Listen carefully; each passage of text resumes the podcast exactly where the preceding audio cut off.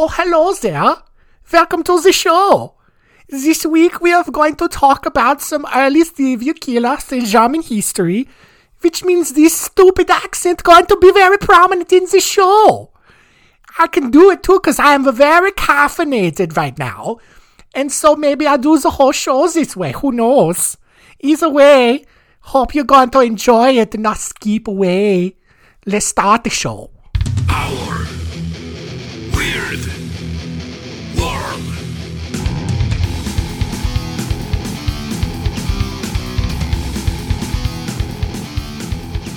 Welcome to Our Weird World. I'm your host, John Hinson.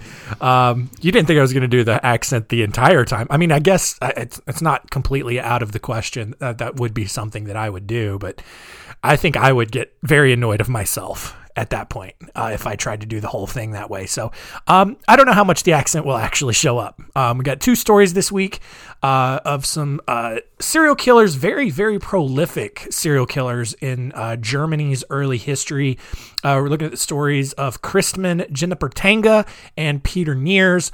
Um, but also take these stories with a grain of salt. Some people don't necessarily believe that um, the way that these stories have been preserved is what actually happened or that some of the numbers um, are are what they truly were. So uh, we'll look at both of these stories and we'll see what you think. It's story time.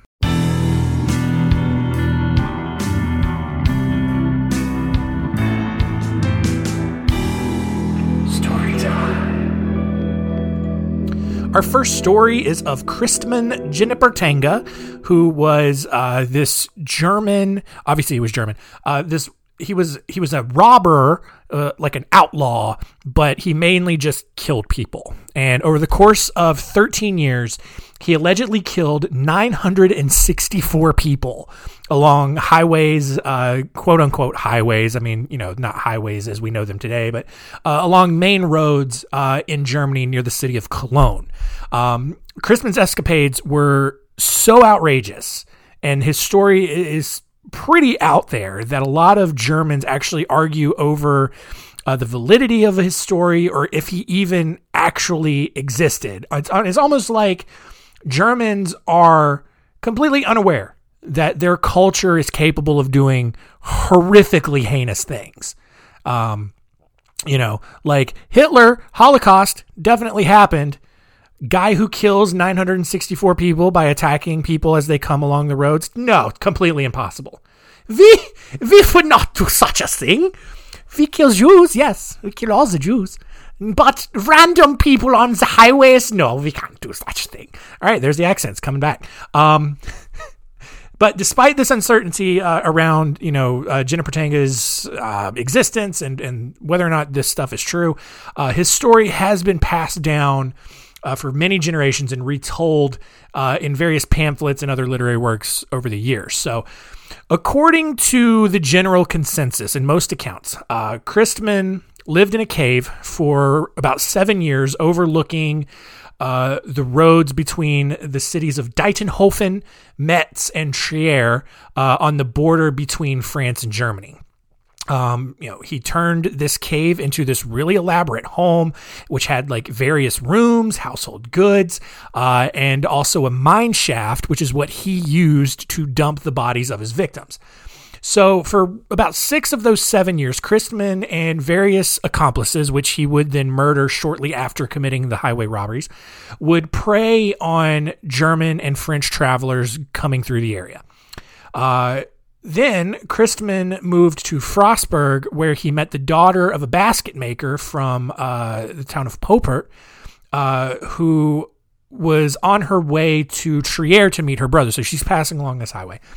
Uh, and Christman, he comes out, he's planning on killing her, but then he changes his mind and forces this girl to come and live with him and be a sex slave. Uh, for the next seven years after that, Chrisman kept this girl chained in a secluded room while he went out and did his robberies and his other murders. Um, he fathered six children with this girl, all of which he immediately choked to death as soon as they were born. like, anyway, um, he would then and then and then to make things worse, he would then hang these bodies up and stretch them out on an opening so that they would move in the breeze. so like he's fathering kids with this girl that he has kidnapped. And then as soon as they pop out of there, he chokes them to death and then and then hangs these little fetus bodies. I don't know why I'm laughing, but he hangs these bodies up in like this opening of the cave so that when the draft comes through, he's got like a little little dead baby wind chime going. Very uh, just weird. Um and this is and when he did it, like whenever the breeze would come through and he's got his little dead baby wind chime, this is what he said. This is like an exact quote. He said, Dance, dear little children, dance. Genipperteinga, your father is making the dance for you. like, why? Why do you say those things? That is that's real creepy. That is real creepy. And none of this surprises me coming from a German serial killer. Um, in 1581, uh, I don't know if I ever even set up the time period when this was going. Uh, no, I did not. So yeah, this is like 1500s. Um, this girl that he's kidnapped and then murdered all of her children, uh, finally begged and pleaded with Christman enough to let her out so she could go meet other people and just kind of live a normal life. Like she's been isolated from society for like seven years or something, and finally gets convinces Christman to let her out and like start socializing again. Um, Christman, he reluctantly agreed to this on the sole condition that she would not speak of anything that she had witnessed over the last six years, obviously. Um, but with here's the thing, but within minutes of arriving in the village of Bergkessel and seeing a group of children playing in the street, this girl immediately broke down and just cried out to no one in particular, just starts confessing everything that happened in the middle of the street to anyone who would listen. So on May 27, 1581, a group of armed men set out to Christman's hideout to capture him. Um, and to do that, the girl had gone back to the cave, kind of relaxed Christman into a deep sleep after delousing his hair, because that's a thing you had to do all the time in the 1500s. Um, but he's out cold, really relaxed, which allowed the townspeople to break in without any issue um, and arrest him and take him off to jail. And while he's in jail, the townspeople then just looted his cave and uncovered all of his stolen goods, which included a bunch of wine, meat, armor, weapons, and money, um, with a total estimated value of 70,000 gulden, which I don't know what the exchange rate on that is, but probably a lot of money. Um, the townspeople also found a diary with detailed records of all 964 of Christman's murders. So that's how they came up with that number. Um, and he he happily confessed to every single one of them. And he even added that he was going to go for a thousand and that he likely would have stopped at that point if he had gotten a thousand. Um, so on June 17th, uh, Christman was found guilty of all of those murders and he was sentenced to death by the breaking wheel. Now, what is the breaking wheel, you might ask? Well, it's not like the most violent way that we, we used to kill people, but it's up there. It's way up there. Um, the breaking wheel was this torture method that was used in public executions in which the person who was sentenced to death would lie was like tied down to the floor of this platform. And then the executioner would bring this large, heavy wooden wheel that was fitted with iron bolts and then drop it on the convicted person's arms and legs in, an attempt to break the bones. Probably didn't do it on the first try, but like so like you've got this heavy, dense, thick wooden wheel with some iron bolts on it, probably sticking out to for extra damage and just dropping it on the arms and legs to break the bones. Then, once the bones were broken, um, and you know all loosey goosey, uh, they would then be braided around another spoked wheel and at that point, the executioner would either hoist the wheel up on a pole to ultimately decapitate this person, or just simply throw them in the fire in a fire. Um, in Christman's case, this is what's allegedly what happened. He was kept alive on this wheel. He was put up on the pole, and he was uh, kept alive on the wheel for nine days with the help of a quote strong drink to keep his heart going before he finally died.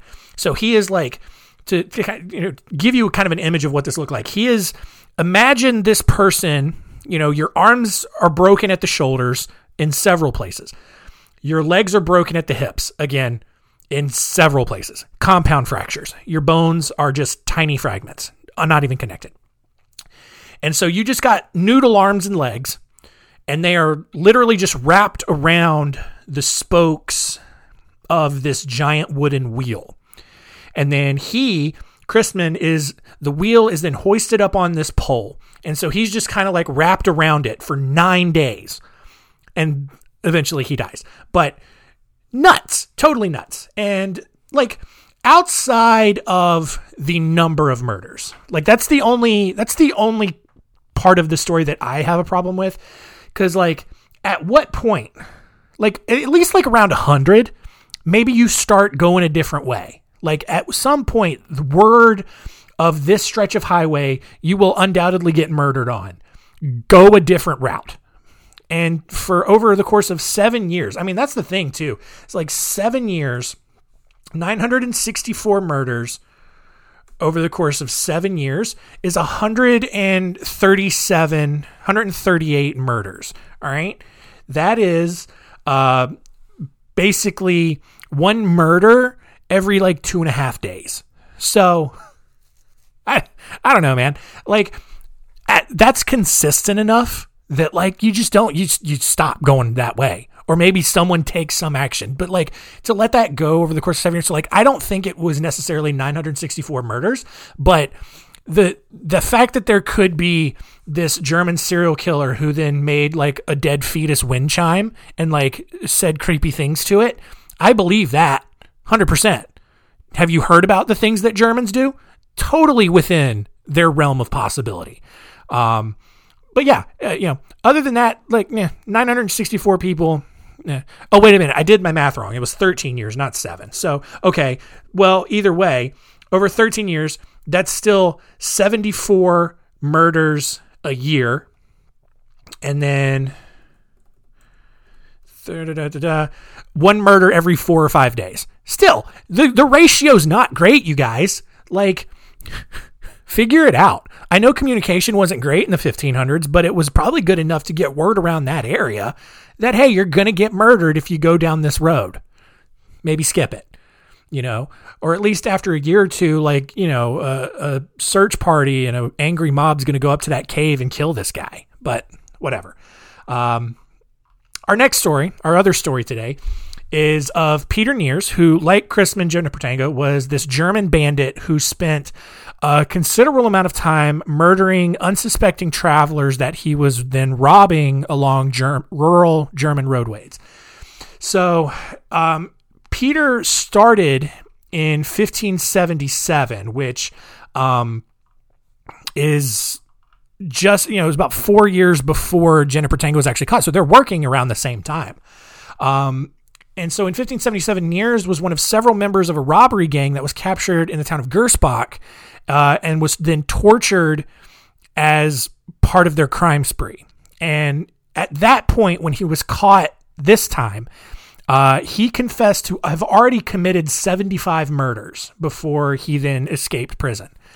And over the next four years, Niers' reputation spread all around Germany, likely with some help from what was going on with Christman at the time.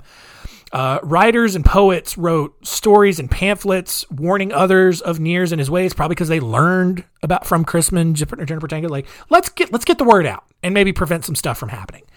Um, but allegedly, Niers and another gang leader um, allegedly, according to these stories, which is kind of where it gets a little fuzzy, they allegedly met with the devil in Fallsburg, who not only approved of the gang's murders, but then gave them a monthly salary and supernatural powers to commit even more murder. Um, one of those powers that was granted to Niers was invisibility, which, look, if you're going to be a murderer, that's probably a good superpower to have. Um, but in order to remain invisible, Niers needed to uh, eat dead babies, which clear theme emerging here. Um, since apparently those were in very short supply in Germany uh, in the 1500s, and so Niers murdered uh, several pregnant women and then removed the fetuses and put them in his quote magic sack. This story, this story is really ridiculous. Um, whenever Niers was ready to disappear and become invisible to, to murder people, he would cast a spell and grab a fetus heart from his magic sack and eat it. Uh, he would also mix the flesh and fat from his dead babies to make candles and other black magic spells. Well, finally in 1581, Niers arrived at the Bell's Inn in Neumarkt, and after spending a couple days at the inn, he decided to take a bath where he left his bag of dead babies with the innkeeper. Because obviously, like hotels, they probably didn't have dedicated bathrooms. You had a bathhouse out. So Niers you know, leaves his belongings with the innkeeper. You, you get how it works. Um, when Niers arrived at the bath bathhouse, he was recognized by a basket maker who began circulating the news that the infamous serial killer Peter Niers was in town. Uh, two two townspeople heard about this and went back to the inn and found uh, Niers's dead baby bag. And with all the evidence they needed, they found eight of the biggest men in the village to come and capture him. Uh, and they did, with nowhere to run. He admitted to even more murders. So in September of that year, Niers was tried and tortured for three days. And here we go, fun, more more fun German torture. On day one, he was cut and mutilated and then he had hot oil poured into his open wounds, which sounds terrible. All right. Sounds real bad. I don't even like putting like rubbing alcohol on a scrape because that hurts a lot. I would imagine you cutting me and then pouring like boiling hot oil would hurt way worse than that. Probably. That's a, that's a safe limb to go out on. Um, on day two, Niers's feet were covered in more oil and then placed on hot coals so that they would cook. So they literally were just cooking him alive.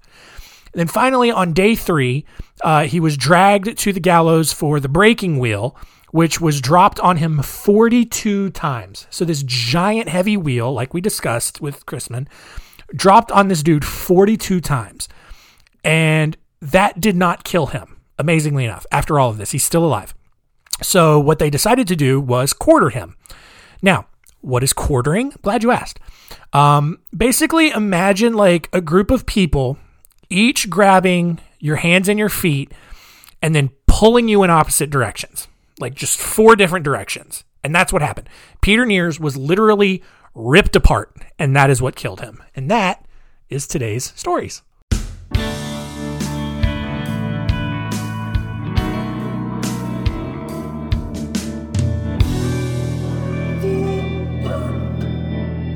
So there you go. Uh, fun, a couple fun German stories. Uh, always German history, so fun, always.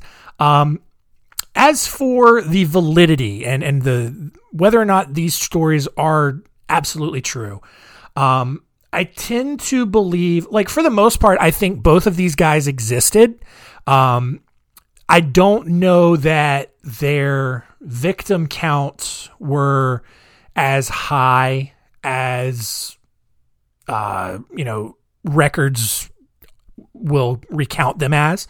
Um, I think, you know, especially with Christman, Jennifer Tanga, like his story as it was preserved, I think is, I, have no reason to doubt it other than the actual number of people that he killed. Um, Peter Niers, obviously, his story has been highly embellished, like, because the devil isn't real, all right?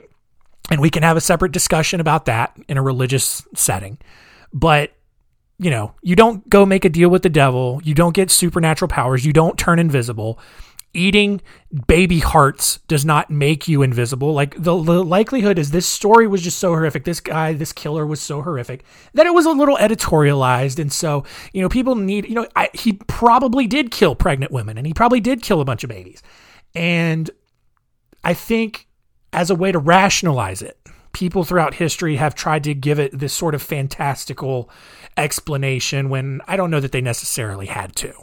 Um, but I were both of these guys real? I think so. But let's see what else we learned today.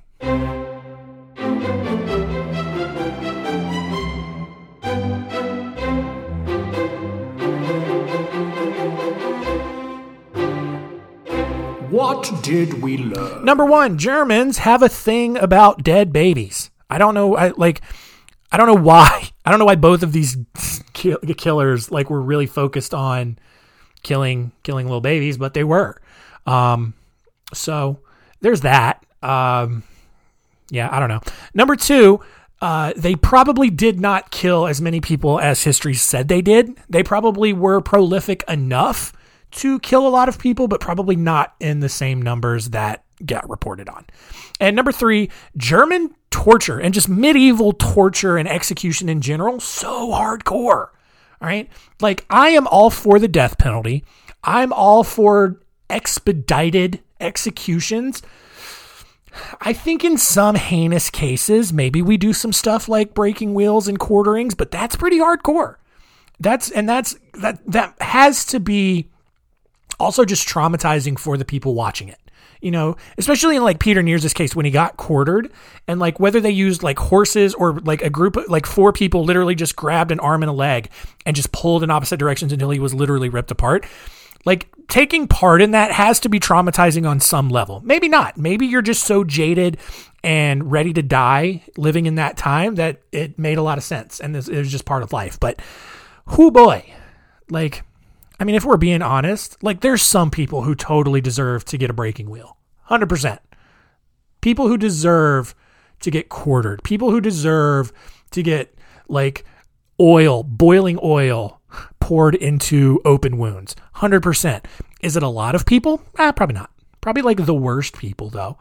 Like I think I think Hitler, for example, if we'd gotten hold of him, all of that totally justified. And I think the world would have gladly taken part in that but it's not how it goes. And now we have just life in prison. Anyway, I'm not going to get into that whole argument, but um, yeah, hardcore though.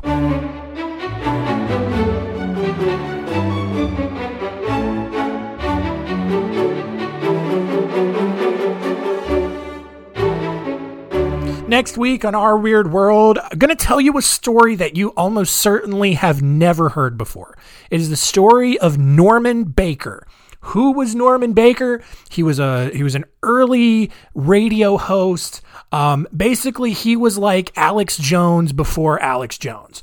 And if you think Alex Jones is a crazy person, you're going to think Norman Baker is a crazy person. And basically, Norman, kind of the father of people like Alex Jones and the reason that those sorts of people exist and have a platform and somehow make a ton of money. That's so frustrating. But I will tell you the story of Norman Baker next week, so be sure to tune in for that. All right, that's going to do it. Thank you all for continuing to listen. Keep telling all your friends and keep it weird.